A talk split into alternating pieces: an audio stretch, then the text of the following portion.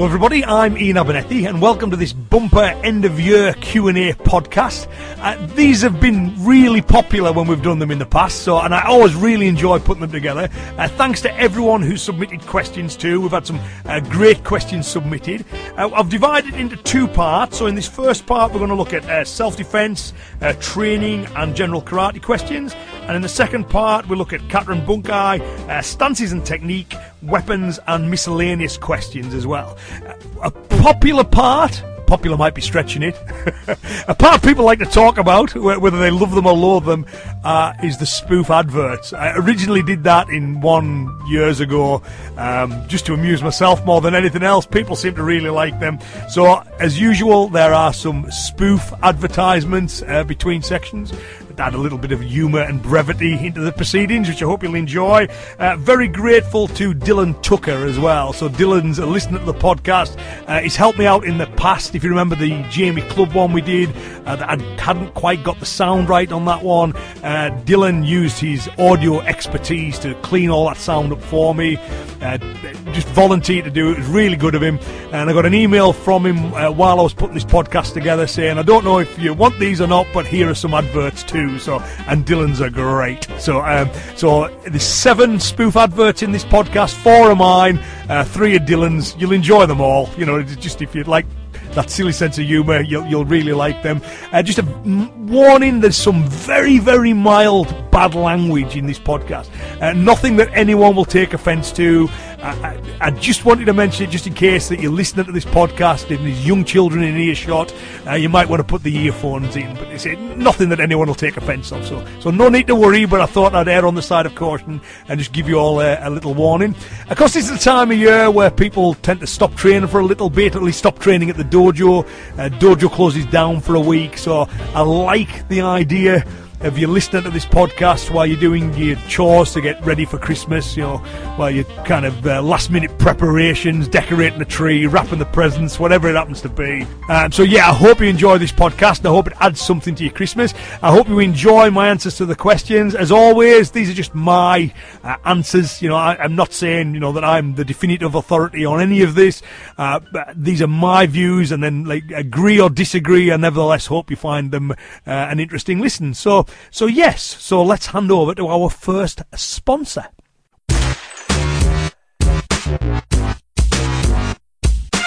Want to make huge gains in muscle mass and martial competence? Then you need a Bola Mass for Martial Artists, the world's first food supplement specifically designed for martial artists. Our unique mix of sugar and artificial flavourings are scientifically designed to combine with your gullibility to help you imagine massive gains. A Bola Mass for Martial Artists comes in a tub which is twice as big as actually needed and is covered in free stock photographs of an athlete who was strict with their diet and training and who has never even heard of our product. A Bola Mass for Martial Artists, now with double the levels of placebo.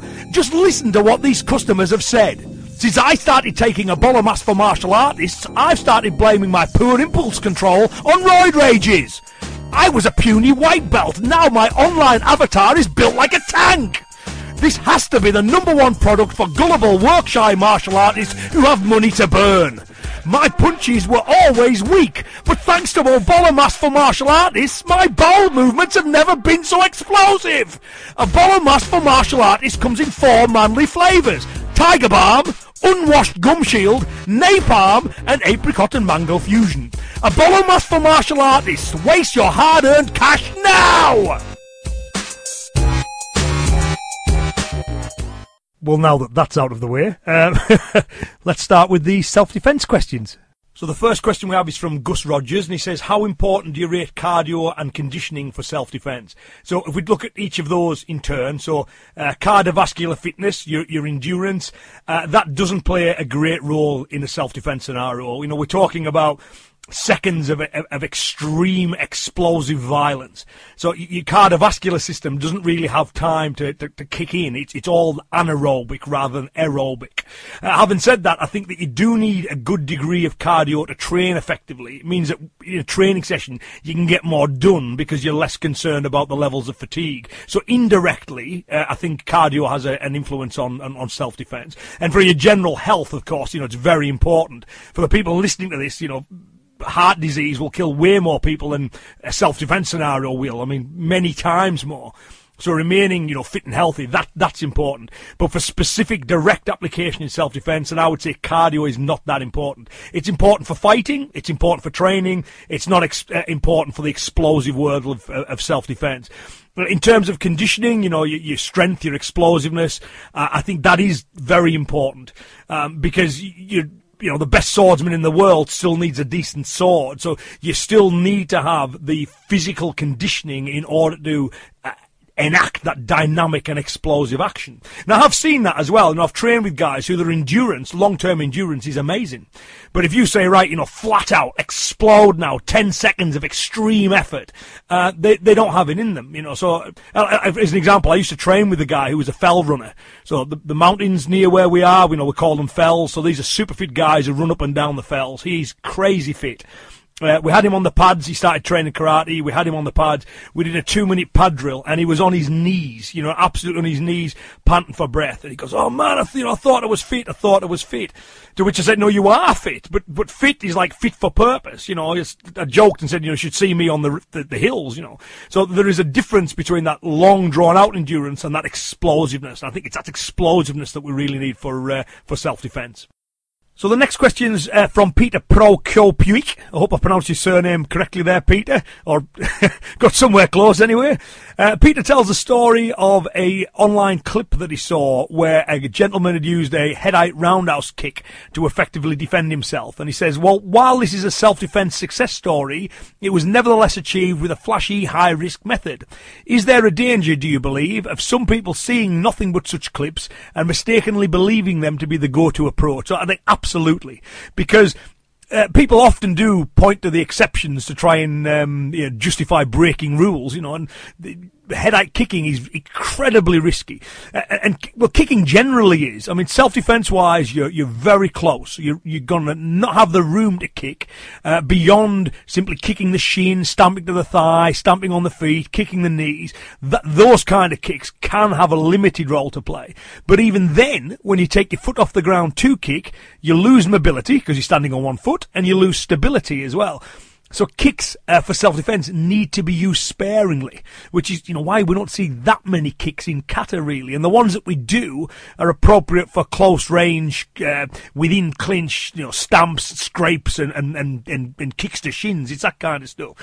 So the trouble we have, of course, is, you know, someone does a head-height roundhouse kick and it works, right? And then, of course, that hits the internet and goes viral, and then people point to it and go, yeah, see, that guy did it, so that's what we should do. Now, to be clear, I mean, I like practicing head-height kicking, and I like using it in fighting. I think it's fun and enjoyable. It's physically challenging. They're very satisfying to land. But in a self-defense scenario, we need to keep it as basic and as simple and as direct as we possibly can. So we can enjoy our head-height kicking. We can have fun with all the flash and flamboyant kicking.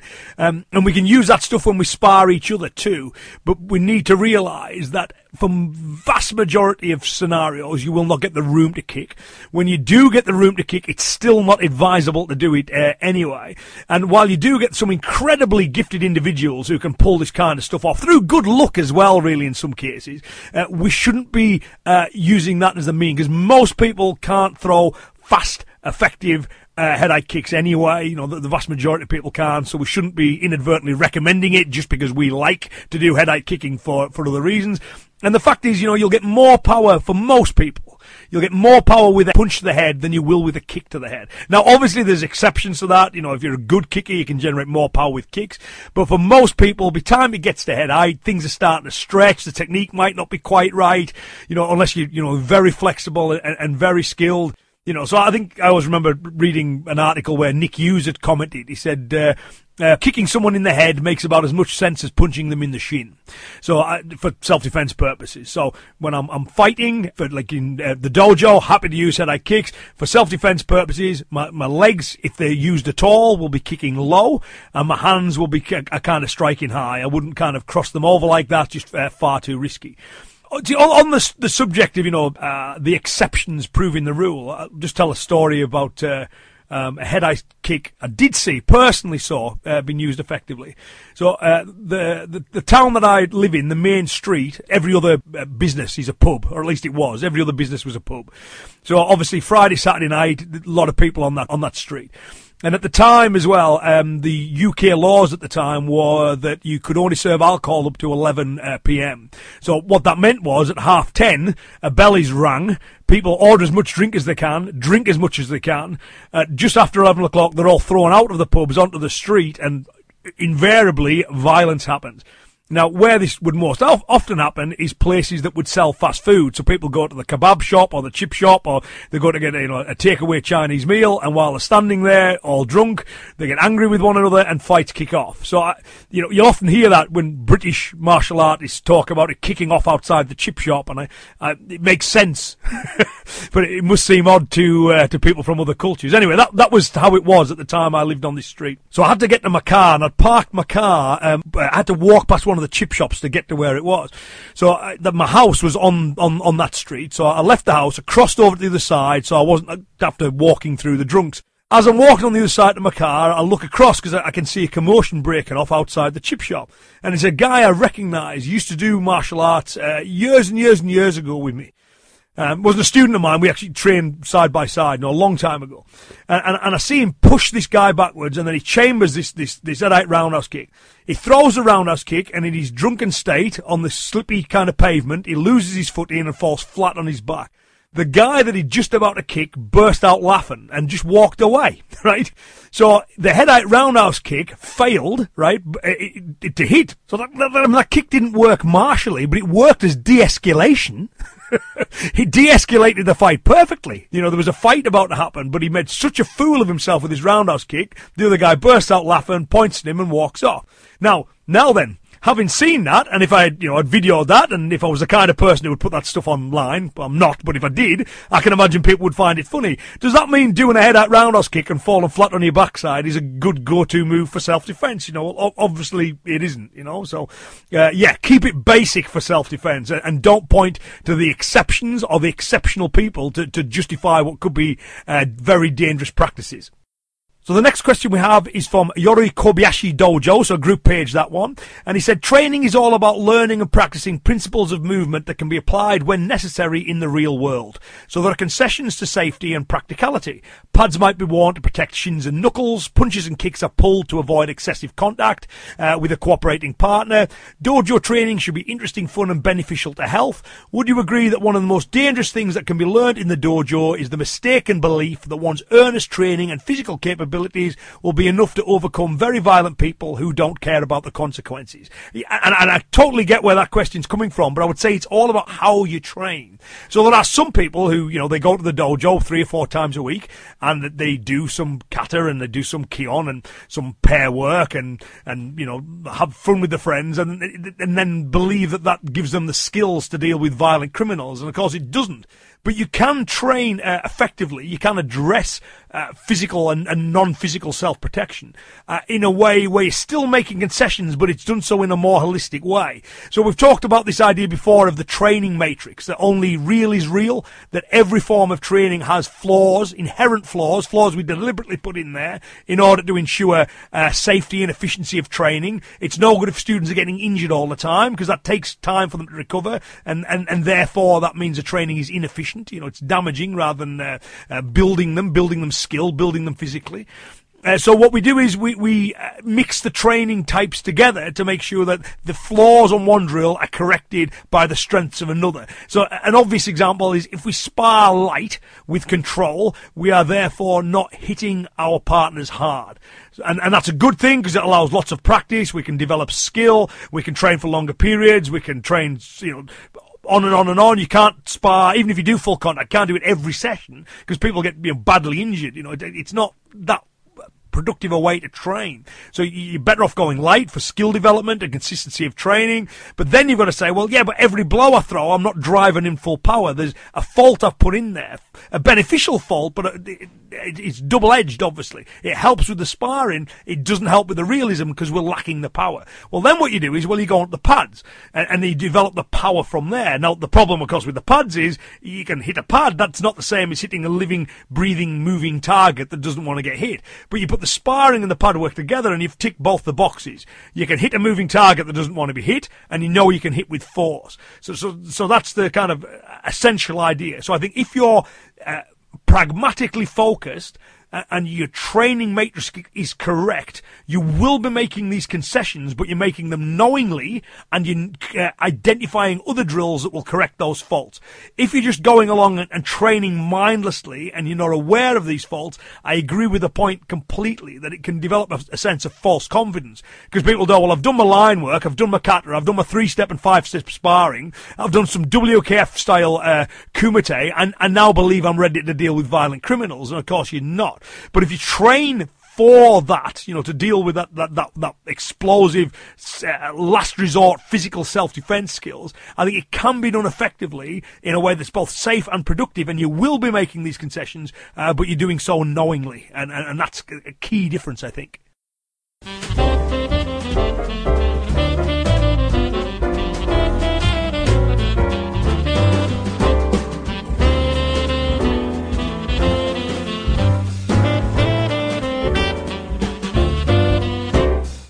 Next question we have is from Mark Bain, and he's asking about protecting yourself when you're out with friends, having a few beers, and you get idiots trying to cause fights. He goes, what's the best advice to protect yourself when drinking alcohol and to make sure you don't put yourself into situations you can't escape from?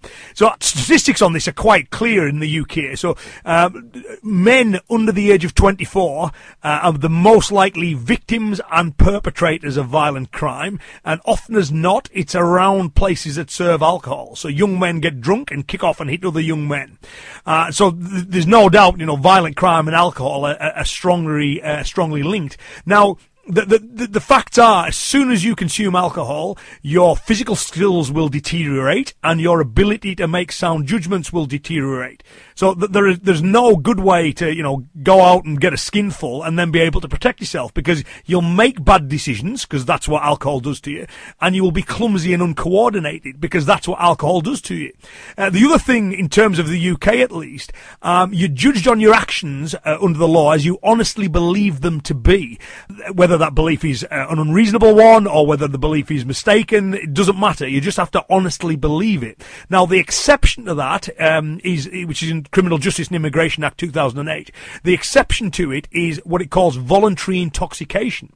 So if you're sober and you make a bad decision, you can rely on what you honestly believed in court and will be judged against it. You know, you just say, well, this is what I believed. It was honestly held belief, you know, with 20/20 hindsight and all the facts at my disposal, I may have done the wrong thing, but this is what I believed at the time. You know, and that would be fine. You'll be judged upon that. But if you said, well, you know, I was down in my 8th pint and I made this decision, they'll go, well, you can't rely on that decision, regardless of the fact that I honestly believed it, because it was a result of voluntary intoxication. So the key thing for me when it comes to alcohol and self-defense, first thing is, I am always of the view that the precautions taken should be commensurate with the threat, should be proportional to the threat. So if you're taking precautions that are in excess of the threat, you're paranoid. So if you won't leave the house without your stab vest on and all that kind of stuff, you're paranoid, right? Unless you live in an incredibly rough area. And then you've got the other one is, well, that the risks are greater than the precautions, in which case you're vulnerable. So we want to be neither. We don't want to be paranoid. We want to enjoy our lives, but we don't want to be vulnerable either. So I would suggest there's, you know, it can be nice to go out with friends, you know, to have a few beers, to share a few jokes, to get some nice food, get it. You know, it's a fun thing to do. But what you need to do is you need to be careful of the places where you drink. You need to be careful of the people that frequent those places. You even need to be careful of your friends too, because if you've got a friend who's a hothead when he's had a few beers, he can be an absolute liability as well. So be careful where you drink, be careful who you're drinking around with, and then measure the amount that you drink as well. It's totally possible to have a good night out without getting, you know, three sheets to the wind. And that would be the good advice. It's the soft skills. Don't drink too much. Be careful who you drink with. Be careful where you drink. But unfortunately, you know, there's no escaping the fact that as soon as you've consumed alcohol, you are more likely to make bad decisions. You are less physically capable of defending yourself, and you're more likely to find yourself in legal trouble too. Next question is from Chris Rose, and he says, do you feel that there should be a governing organisation or licensing system for anyone claiming to teach self-defence? Or do you have a different idea about how to stop the phonies from getting people hurt? And there's a related question later on in this podcast as well. I get why such a governing body or licensing system would be good. I personally would be against it, because self-defence is generally so badly taught. That and you see this all over the place. You know, you talk to police officers and they'll tell you what they're taught is bad. We've got people who work in like the National Health Service, school teachers, airline stewardesses, people like that who have to be taught basic self-defense, basic control and restraint. Prison service is the same, and they'll tell you that what they're taught is often very bad. You know, it's not good quality material. And nevertheless, these are things endorsed by, you know, government agencies and, you know, high-level businesses.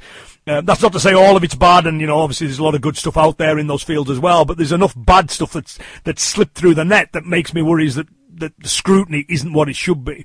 And then as soon as you've got one overarching body in charge, they can set what is what, and then you could get them encapsulating and enforcing badly taught self-defense, you see. And, you know, you get the money and the politics and everything else that always goes with organizations. So I would be against that kind of thing personally.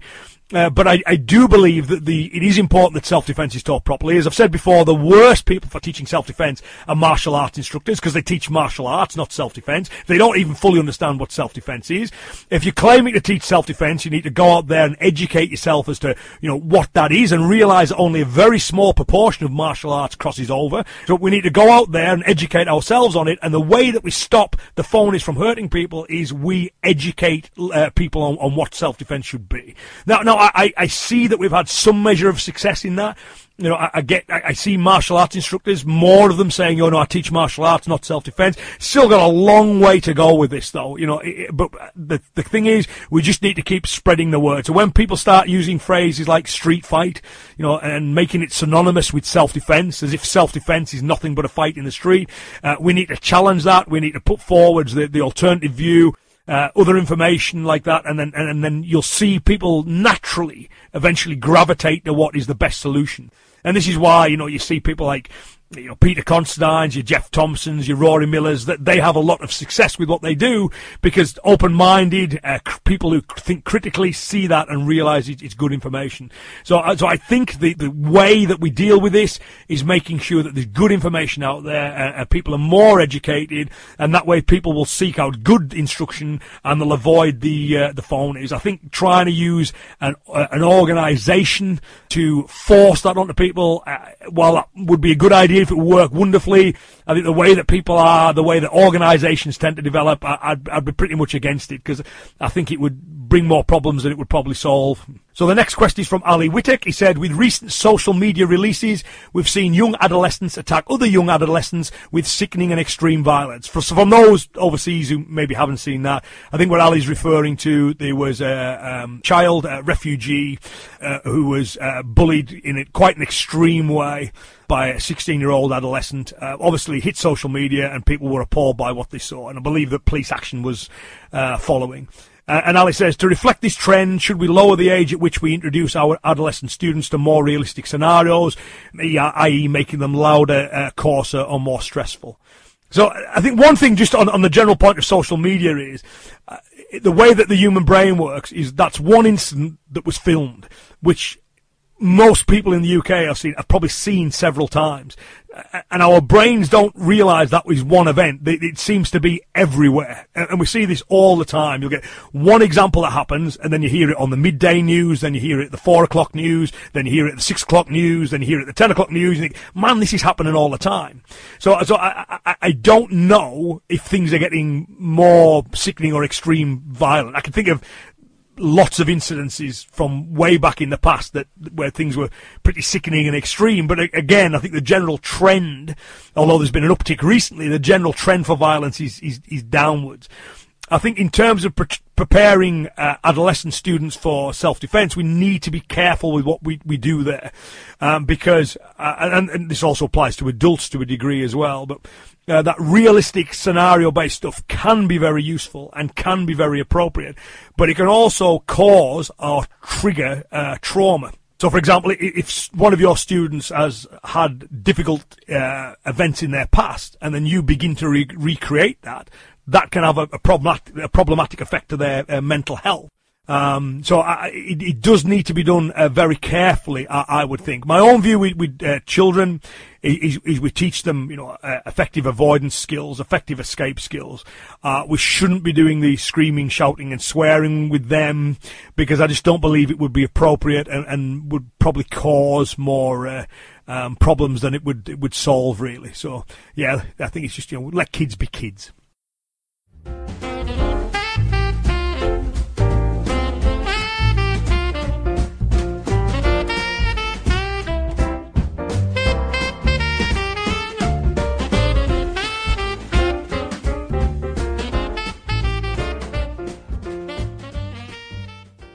So the final question in the self-defense section is from Ole Korov, and he said, how can we incorporate the soft skills of self-defense into more physical drills? How can the stuff that is only paid lip service to be made more graspable? So it's a really good question, that, because most martial artists who claim to teach and practice self-defense don't. They're teaching martial arts, and they mistakenly believe them to be the same thing. And even those who get the physical part of it right, who understand, the violence, the dynamics of violence, criminal violence, even those who get that right often ignore the wider skills that you also need for self-protection. So you need to know about things like home security, mobile security, the nature of crime. Yeah, you need to know about de-escalation, awareness skills. There's all kinds of stuff, various communication models, lots and lots of things that are a big, vital part of self-defense, often way more effective than the last resort physical skills, but they get completely ignored because martial artists don't know them.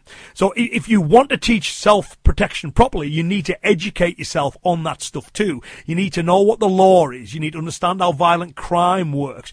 You need to understand all these communication models. You need to understand de-escalation. These things need to be part of your practice and your teaching if you're teaching self-defense.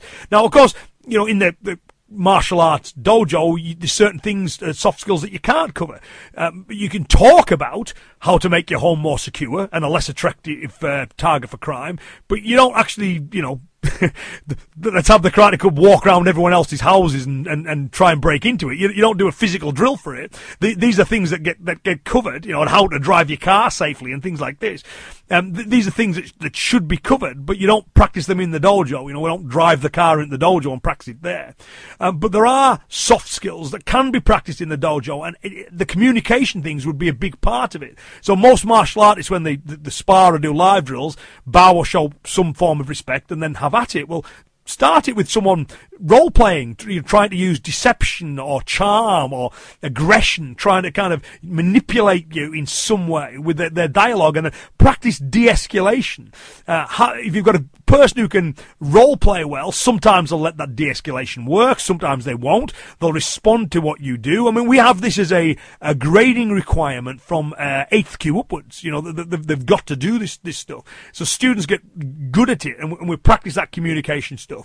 So yeah, it does need to be included, and the communication stuff, the escape skills can definitely be practiced, protecting others can be practiced, anything where you've got people interacting can be practiced in the dojo. The stuff where you haven't got people interacting, so when you're talking about, like home security, mobile security, that kind of stuff, then that needs to be part of the self-defense education, but naturally you can't practice it. And martial artists who are serious about this need to educate themselves on that as well. And there's loads of good resources out there. So if I give one to start with, if people were, where do I start, is one of my main influential teachers, Peter Considine, ninth Dan, wrote a book on self-defense called Streetwise.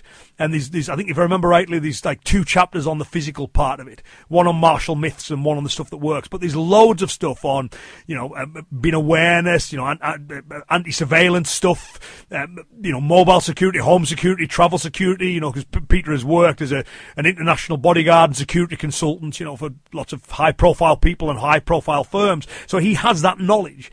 And he does the Combat Coach Programme, which I'm part of delivering that, which is for those who want to go in real depth. But if you want to start somewhere, then get Peter's Streetwise book. You know, that would be a good place to start. So, yeah, very important that we include this stuff. Obviously, the physical stuff, anything where there's an interaction between two people, you can include it in the dojo. The other stuff, you can't have it in a physical drill because by nature it's not physical, but it should still be part of your self-defense education. Now you can embark on the way of the Dick for just $99.99 with our Dick Dough Starter Pack.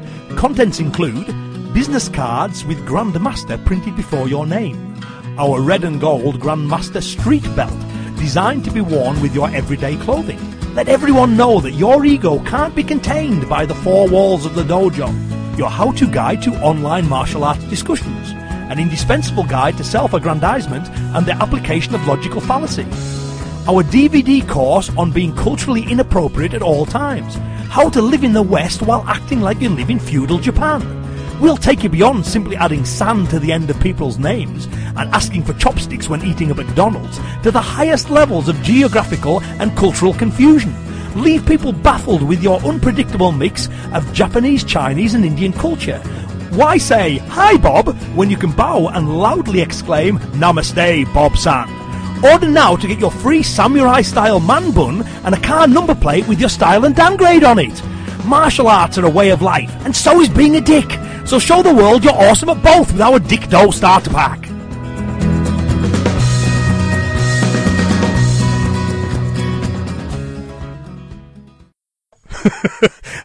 I have to admit, I was particularly proud of that one.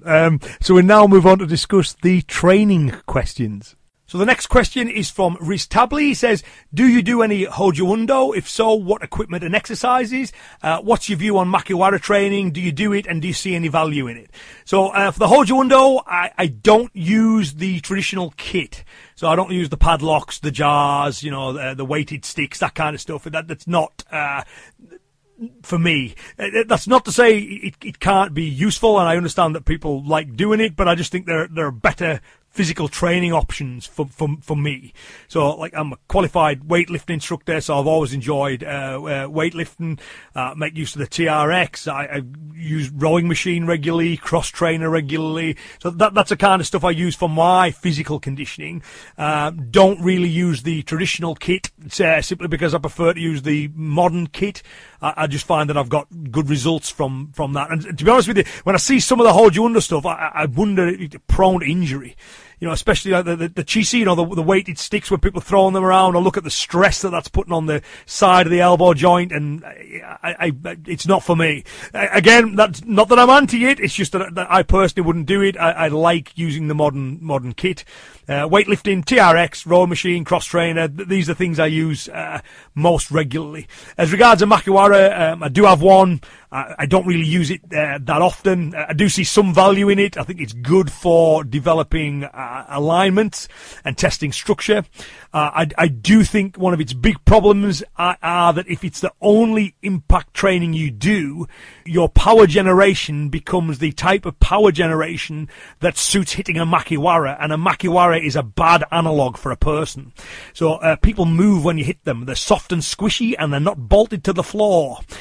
So therefore, you get people saying about, oh, you know, you need to keep your heels down to deal with the back shock and all this kind of stuff. It's just not true. You can lift your heels and drive through, and you can hit, like boxers do it all the time, and yet surprisingly, boxers don't fall over when they hit one another. Who'd have thought? So I think that can be a problem. If the Makiwara is your primary or only form of impact training, I think that's an issue. The other thing with the Makiwara is it doesn't move, so you can't develop, like, hitting on the move with it. You can't change angle with it. You know, I mean, you can move around it, but you can't hit downwards, for example, and you can't use combinations or any meaningful combinations on it. Again, I prefer modern kit. I prefer punch bags and focus mitts and kick shields and stuff like that.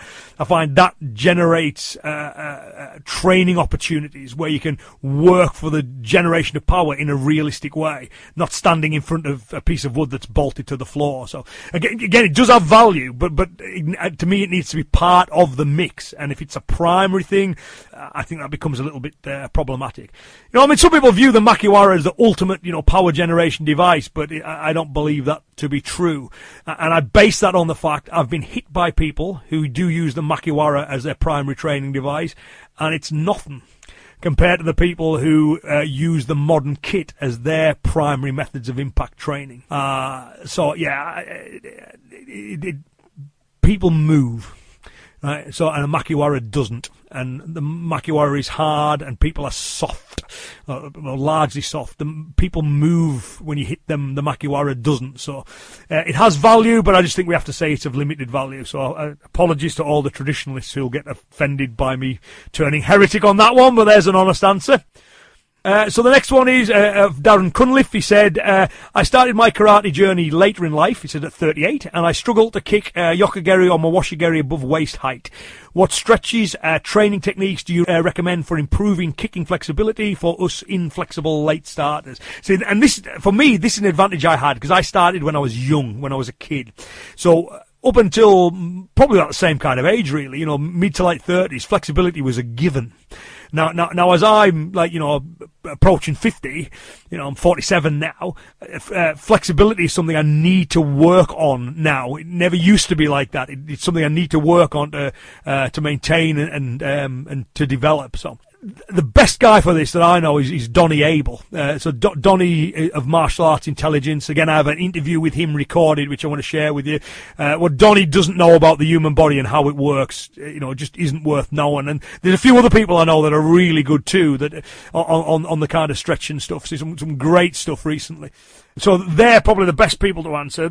For me, answer this question. For me, I would think that the key thing is, for a couple of things, is one is you can be a great martial artist and never kick above knee height. I've got black belts who train with me who have never been able to kick higher than mid-thigh, right? Because it doesn't matter. They can hit like mules, they're fast, they're explosive, they can throw, they can choke, they can strangle. So the fact that they can't do something athletic and flash, and that's not that practical anyway, has never been a concern of mine, you know, so... So that's the first thing is, you know, just because you can't kick high shouldn't be something that excludes you from karate or enjoyment of karate, because it's not really that relevant a skill. In terms of the stretching and training techniques, my advice would be to stretch little and often. To try and make it a habit, because some people do is they sit themselves down for a big stretch, and I don't think really that works very well. I think if you start your day with a little bit of mobility exercises, a little bit of stretching, do a little bit in the middle of the day, just 5 minutes here and there, it's amazing how over time that keeps building up. So I would stick to simple, basic stretches. Don't push it to the point of discomfort or pain. Do it little often and try and work it into your routine. So, you know, it's, you know, after you've got showered in the morning, then you have a little stretch, or after you've, you know, before lunch or whatever, you know, or after a coffee break, you have a little stretch. These kind of things, you know, can help. So one of the things that I do, for example, is the office that I'm recording this in now is in the upstairs of my house. So if I'm popping downstairs for a cup of coffee or something, what I'll do is I'll say, okay, at the top of the stairs, I'll do a stretch. I'll go downstairs, make the coffee, come back up. When I hit the top of the stairs, I'll do another little stretch. You know, just one leg each, you know, 15 seconds each side. Takes no time at all. But up and down during the day, you've done a lot of stretching, and that has a kind of cumulative effect, you know, so... Yeah, that would be my advice. You know, stretch little and often, and listen to the podcasts I've got lined up where people more knowledgeable on these things than me will be able to give you some better advice. But the key thing is don't let it bother you. You know, your martial arts can still be great without ever being able to kick above waist height. It, you know, it can be fun, not that important. Next question is from Daniel Marino. He said, what would you say is the best martial art for a practically minded karateka to cross training?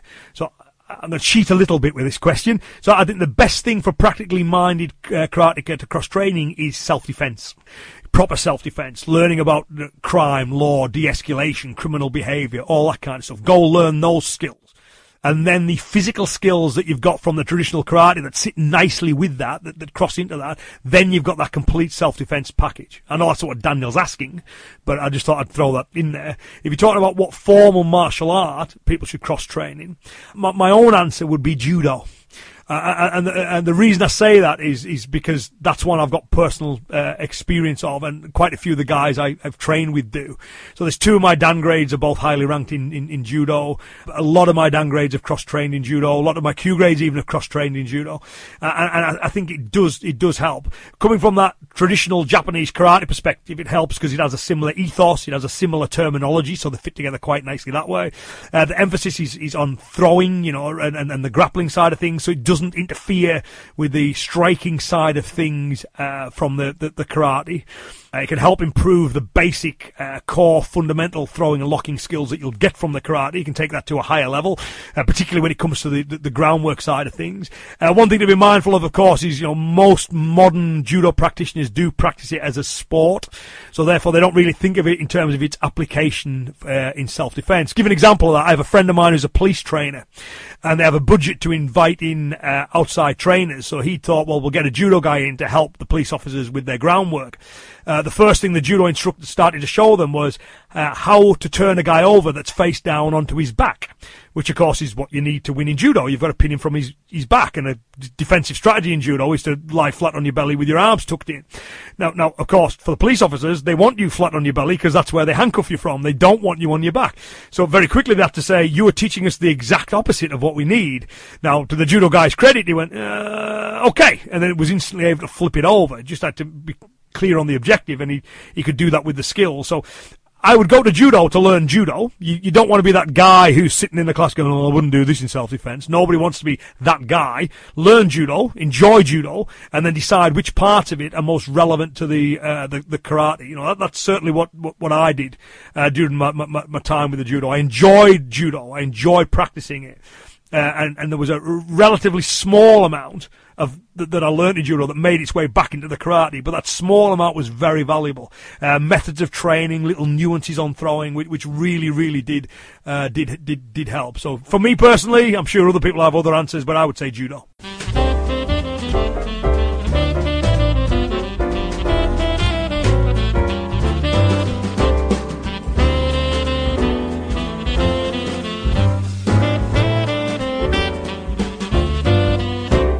So the next question is from Gary Hood. He says, do you think that cross-training can have a negative effect on your core art? Basically, no. I think cross-training is always a good thing, providing you keep the eye on what your objective is. So when you're cross-training, what elements from this system that you're training in are relevant to your core objective and will sit nicely with your core art? Because not everything moves across nicely. So, for example, if you've got a strong self-defense focus and you're looking at, you know, ways to take a guy down and submit him in submission wrestling, some of that will be relevant, some of it won't be. Like, the takedown defense will be relevant. Learning how to take a guy down and put a knee bar on is irrelevant when it comes to self-defense. So you've got to watch that you don't get mixed up in terms of objective. That can be one thing. The other thing could be is that if you're cross-training becomes your main training. So you switch art without really realizing you've done it. So, for example, you may decide that you want to do a little bit of Tai Chi for your health, you know, and relaxation. You find that you enjoy the Tai Chi. Next thing you know, you're neglecting the karate to do Tai Chi. Now, if you decide that Tai Chi is the right art for you, then, well, hey, have at it. But if you're still of the view that I'm a karateka first and foremost, if you're spending less time practicing karate than you are other things, and that those other things are taking away from your karate practice, that can have a negative effect. But these are, you know, few and far between, I would say. Generally speaking, cross-training, when it's done intelligently and in a goal-focused way, it's always beneficial, really. It's always beneficial. So the next question is from Zanthi Zane Gerissimo. I hope I'm pronouncing that one correctly.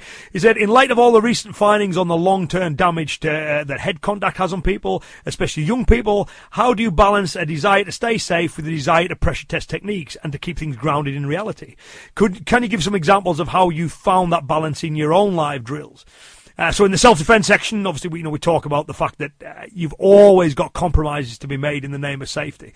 So in this one, I like to focus in on the head contact part of things. So there was a time where me and a number of my trainer partners, it was a Wednesday night. So on a Wednesday night, we'd gather together, and Wednesday night was full contact night. So we'd put the boxing gloves on and we'd do live realistic drills with the boxing guards on. Sometimes we'd put head guards on, sometimes not. And, you know, we'd have at it. And you know, you do learn things from that. You learn about the chaos and dealing with it.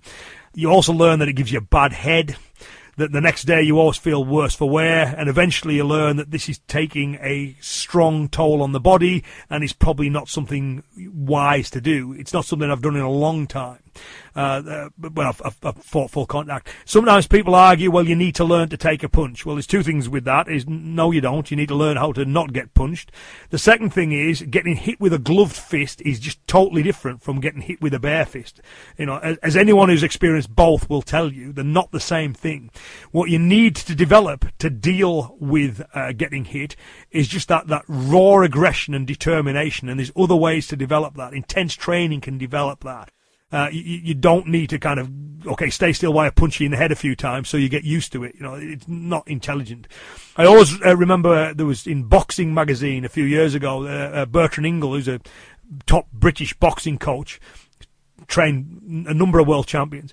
He was saying that in training for his pro fighters, he doesn't have them fight full contact because he doesn't want them getting the careers shortened or risking them getting injured in training. And he ends his article with the line that the only time anyone should get punched in the head is when they're getting paid millions of dollars for it to happen. So, you know, and of course he's producing world champion fighters. So the fact that they're sparring light has little or no detriment to their actual ability to fight hard when it's required. So in terms of, you know, balancing my own live drills, we don't spar heavy contact at all. You know, we hit hard on the pads. When we spar, it's always done with control. We want people to be safe while we do it. We still have the chaos. We still have the aliveness to it. We still have the unpredictability to it. But we keep the blows controlled because I want to look after my students. I don't want them getting injured. And as you say, the recent findings are that, you know, head contact is a bad thing. And I don't want my students suffering long-term health consequences because I wasn't able to structure a drill properly. So, yeah, I hope that answers the question. So the next question is from Matt, again, no surname. He said, do you think we've reached a point where there isn't that much to see and learn in Okinawa, Japan, that can't be found elsewhere, karate-wise? Yes, you know, and we've been that way for a very long time, I think. I think karate has spread across the globe. It's adapted itself to different cultures. I think every culture that's found karate has had a positive input to it globally. You know, it's no longer a strictly Japanese or Okinawan thing, although that's where it originated. It's a worldwide thing. You know, there's good karate in America and Canada and Australia and in Europe, you know, all over the world there's good karate.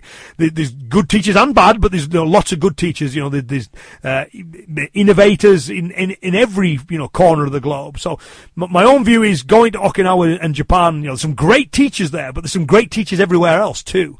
I think it could be nice to immerse yourself in the culture. I think it could be nice to see the sights. You know, that's what I enjoyed, you know, on my visit to Japan. But I don't think you're missing out martially if you choose not to go there or can't go there, because, you know, that was my experience. Some great martial artists in Japan, but there's some great martial artists in the UK too.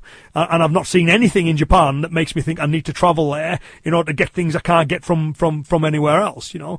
Yeah, you know what I mean? And again, I think that's a testament, you know, to the Japanese instructors who first started spreading karate. You know, I think they've done a good job. You know, they've enabled, you know, other nations to pick it up and to run with it and to make it our own, to the point where I think, you know, there's good karate wherever you look for it now. Yeah, you know, it's, yeah, that must be a positive thing, I think. What good is a man's karate if it smells impractical? Why should he train if he does not sweat?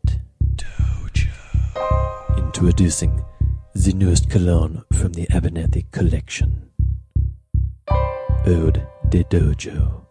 Dojo. Ensure you do not smell like Shitoru with Ode de Dojo.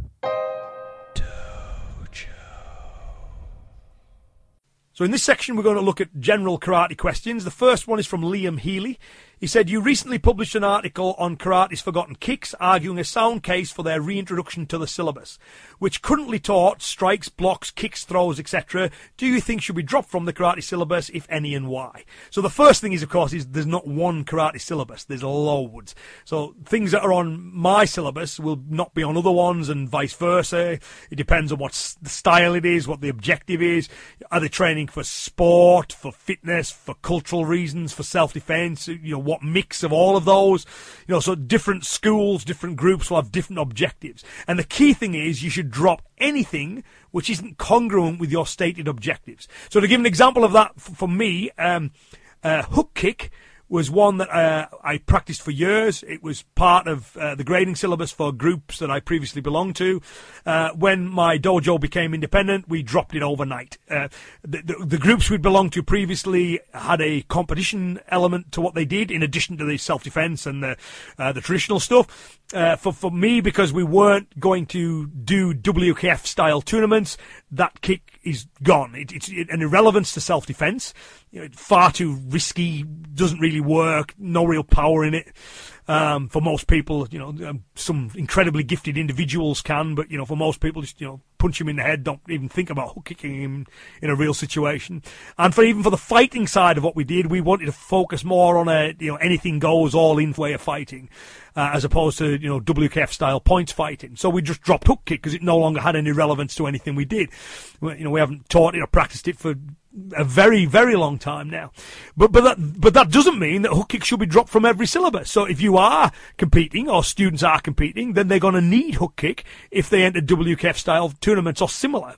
So my key thing would be is to look at what your objective is for you and the group, and anything that's not congruent with that objective should be dropped. You'd be far better spending your training time on the things that you will use than wasting it on the things that are irrelevant and that don't really fit with what you do just because other people do them. So, yeah, I hope that's of some interest. So the next question is from Gareth Piper. He says, how important do you think the role of critical thinking is for martial artists and self-protection?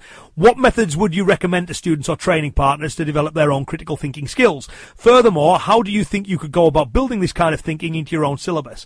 That's really good questions. Critical thinking is vital, and we see far too little of it in the modern martial arts. And you know what? Even those who think that they don't think, you know, oh, that's someone else's problem. We're open-minded and logical. It's somewhere else. What they're often doing is they're just blind to their own dogma. You see this an awful lot. So you'll get like modern martial artists who'll look at traditional martial arts and say, oh, you know, for God's sake, look at them punching the air and marching up and down rooms. Do they not realise that's got no relevance to self-defence? Anyway, let's get on with our like super elaborate like ankle lock drills. You know, I mean, it's you see it all the time. You know, people are... The style remains sacrosanct no matter what it is. The style cannot be questioned. And when that happens, it's a death of the style. You know, that's it. It's going to die off. It's not criticizing itself. It's not looking at itself. And as soon as that happens, you get problems. So traditional martial arts have that, modern martial arts have that, all martial arts have it, because it's just something that people inherently do. We all do it. Everybody does it. I know I do it. You know, and what we've got to do is we've got to be mindful of our own thinking to make sure that we discipline ourselves to be critical with our thinking. Because if we don't do that, invariably we do lean towards our own dogma. Everybody does. You know, it's just whether you know you do it or not, you see. So the key thing is always to question. So it's one of the things is I love talking to other martial artists who I know are critical thinkers. You know, Jamie Clubb's a great example. You know, Jamie to me is, as I've said before, true martial philosopher. Anyone who's not listening to Jamie's podcast needs to be. Frontline podcast, Club Chimera podcast, brilliant, because he's a critical thinker. So I always really enjoy talking with Jamie because he causes me to reflect on things, and he's a good check to make sure I'm not missing anything in my own thinking. And I kind of try and do that myself. It's almost like that scientific model. You know, scientists, as soon as they think, okay, I've got something here, the very next question they ask is, how do I prove this wrong? Because in trying to prove it wrong, they strengthen its position, or they know that what they've got is no longer truthful and therefore should be rejected. To give an example of this, I watched a documentary on the Hadron Collider, and on the day they finally got that thing up and running, it looks at one of the scientists and he's reflecting on the initial sets of information they've got. and he said to camera, he goes, well, what we've learnt so far is that my entire life's work is incorrect. And then he goes, which is interesting. You know, so not devastated that he's wrong. He's going, great. You know, that was a wrong route for me to be taking. I'm glad that has now been corrected.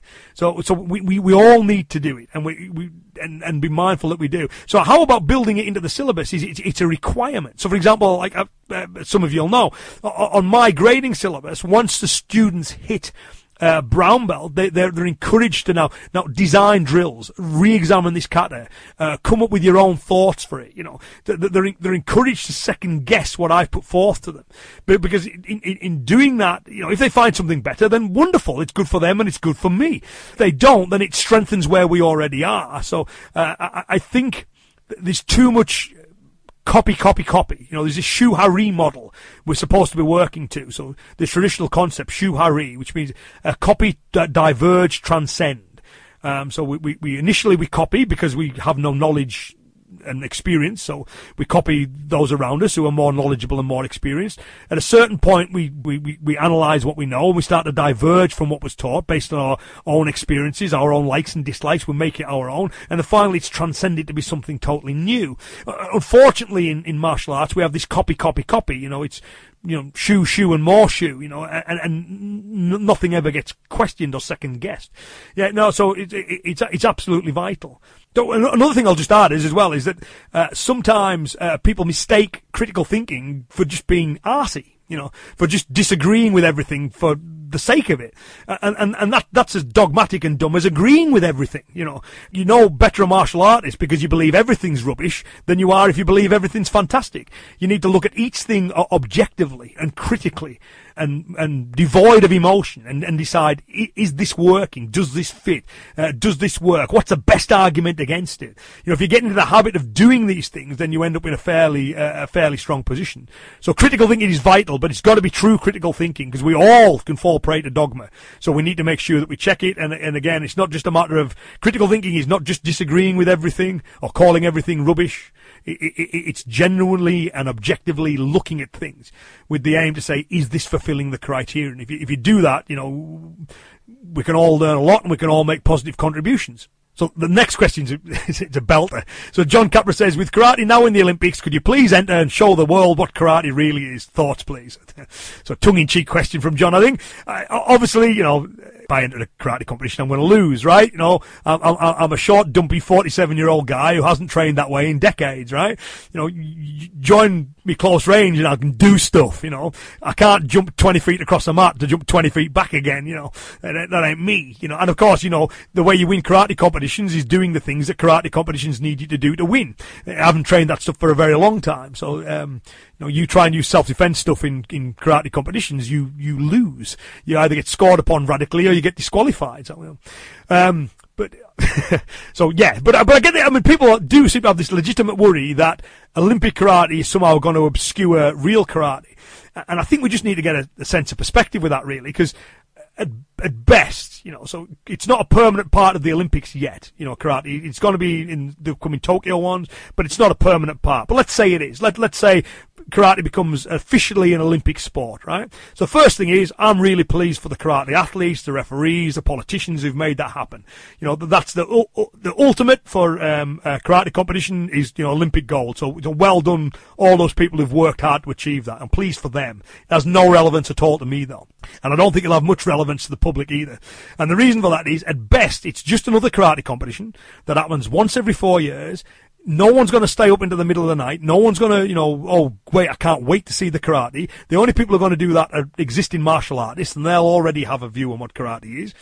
And the Joe Bloggs, general member of the public, isn't going to see it. He's not going to go out of his way to watch it. He may see a few moments on a highlight reel if one of his nation's athletes wins a medal with it. He may see a little bit of that, and so he's going to get 30 minutes on a highlight reel once every 4 years. That's not going to have a massive impact on the way that people think about karate on a day-to-day basis.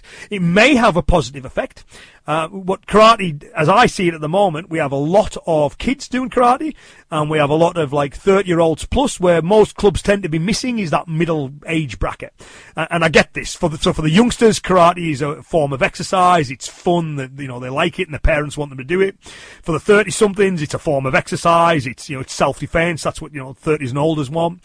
Those teens and 20-somethings who want to prove themselves to themselves and to the world, you know, traditional karate doesn't really give them that. They're off doing, you know, other sports and MMA and things like that. So it may be that, you know, some 20-somethings, teenagers see karate in the Olympics and go, yeah, that looks cool, I want to do that.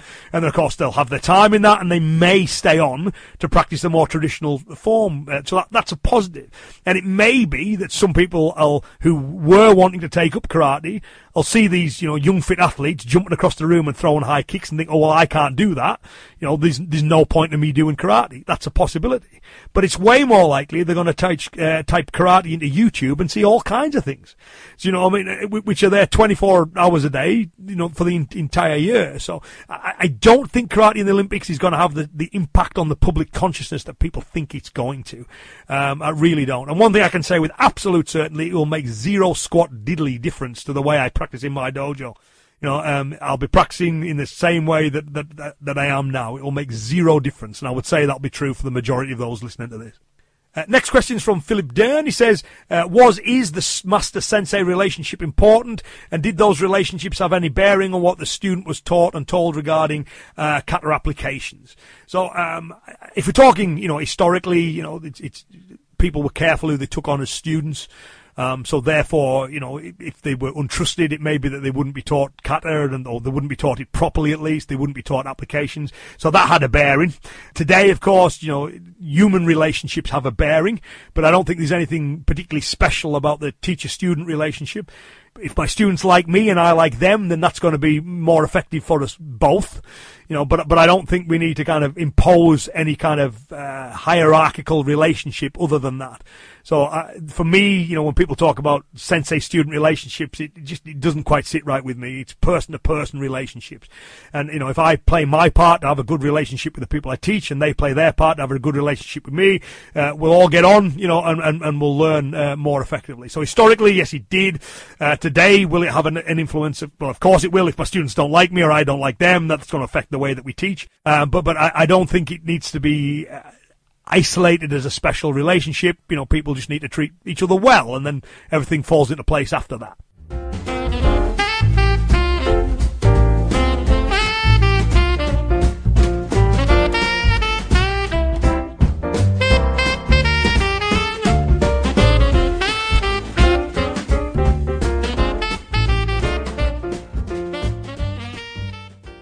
So the next question is from Ben Pethick. He says, what's your favourite Funakoshi Itosu precept and why?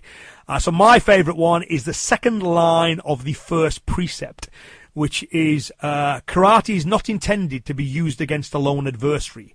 It is a method of avoiding injury by using the hands and feet, or should one, by chance, be confronted by a villain or ruffian. So that's the second line of Itosu's first precept, because it defines what karate is. So he's saying that the karate of his time is not for fighting another martial artist in a consensual exchange. It's not for a single adversary, but it's a method of avoiding injury, so not winning, just keeping yourself safe if, by chance, one should be confronted by a villain or ruffian. So Itosu's saying it's not for a consensual duel, it's for self-defense. And, you know, because there is a big difference between those two. And, you know, some people get it and some people don't, you know. But that would be my favorite one, because it defines what karate is, and the karate of his time was, the karate of the katas was. So when we look at the karate of the kata, we need to realize we're not seeing skills for out-dueling a fellow martial artist in an exchange that we've agreed to. We see skills for keeping ourselves safe if we're confronted by villains and ruffians, criminals, self-protection. So that would be my favorite one. But, you know, there's loads of good ones. I quote them all the time, you know. I also like, you know, Itosu's, you must decide whether karate is for your health or for its practical application. You know, so again, you know, that's a good thing. Some people practice karate just for the health and enjoyment. Some people want practical functional skills, and they're not the same thing. And Itosu in his day was aware of the difference between the two. So there's loads, you know, quote Funakoshi's many times through this podcast, I'm sure. But yeah, that would be my favourite one. Okay, the second line of Itosu's first precept. So the next question is Laurent from Canada. He says, my question is the following. How would you set up a training syllabus and class that is to be more pragmatic than the standard 3K variation? It then goes on to say that, you know, the organisation that it currently works with has a very strong 3K focus, and he's wondering whether it should completely break off or whether it can tweak the syllabus to include more bunkai and realism, you see. So... and this is quite common. I get like emails and questions about that at seminars a lot, you know. So people have that 3K, you know, kata, ki, on kumite, and never the three shall meet. They have that way of practice, and they want to move to a more practical way of practicing. And, you know, how do they go about it? Well, the first thing is, you know, if you belong to a group that you are getting value from, so, you know, you like the people there, you enjoy doing the kata with them, they help improve your ki on, you enjoy the forms of sparring that you do with them, then you don't need to throw the baby out with the bathwater. You know, you can keep all that good stuff that you're getting there. And then add in, you know, the bunkai, the pad work, the more realistic forms of sparring. You can do that. You know, it doesn't need to be an either or. There's a middle ground if that's what works for you. When it comes to changing the syllabus, the people I know who have done that effectively are people who've done it slowly. So you get some people who get really excited about, you know, the more pragmatic, the more traditional approach.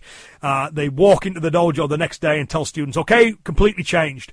We're no longer doing this. We are doing this. I've restructured the syllabus. Da, da, da. And then what happens is people just get confused. They've been progressing along a certain path, and that path changes radically from underneath them. They get lost. It never really works well. What you're far better doing is making small changes over a longer period of time. So if you have a syllabus that does no bunkai, rather than jumping to one that's like 50% bunkai, you say, right, for the next grading, in addition to doing all of this stuff, we're going to drop out these 3 and 5 step sparring, and I want you to do a couple of these bits of bunkai instead. So that's a change that's not so radical it loses them, and it's one they can stay with. And then once students have got used to that, you know, you give it a few months and you say, okay, in addition to doing this kind of sparring, I want you to do this basic kind of sparring too. And you do it slowly over time. Now, the groups that have done that, therefore, you take all your students with you. There's not that massive culture shock of jumping from one to the other.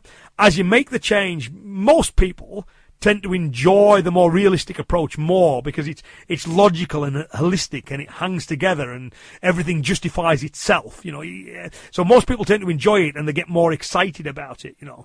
But to win over those hearts and minds as you're making that transition, I would do it slowly, you know what I mean? So in terms of your question, I would tweak it, and then I would tweak it again, so you slowly guide the syllabus to where you want it. Next question is from Ali Wittick. He said, many sensei sell the idea that karate by default will ensure positive character traits, e.g. we see crass adverts alleging that wives and mothers who are karateka have a more functional families.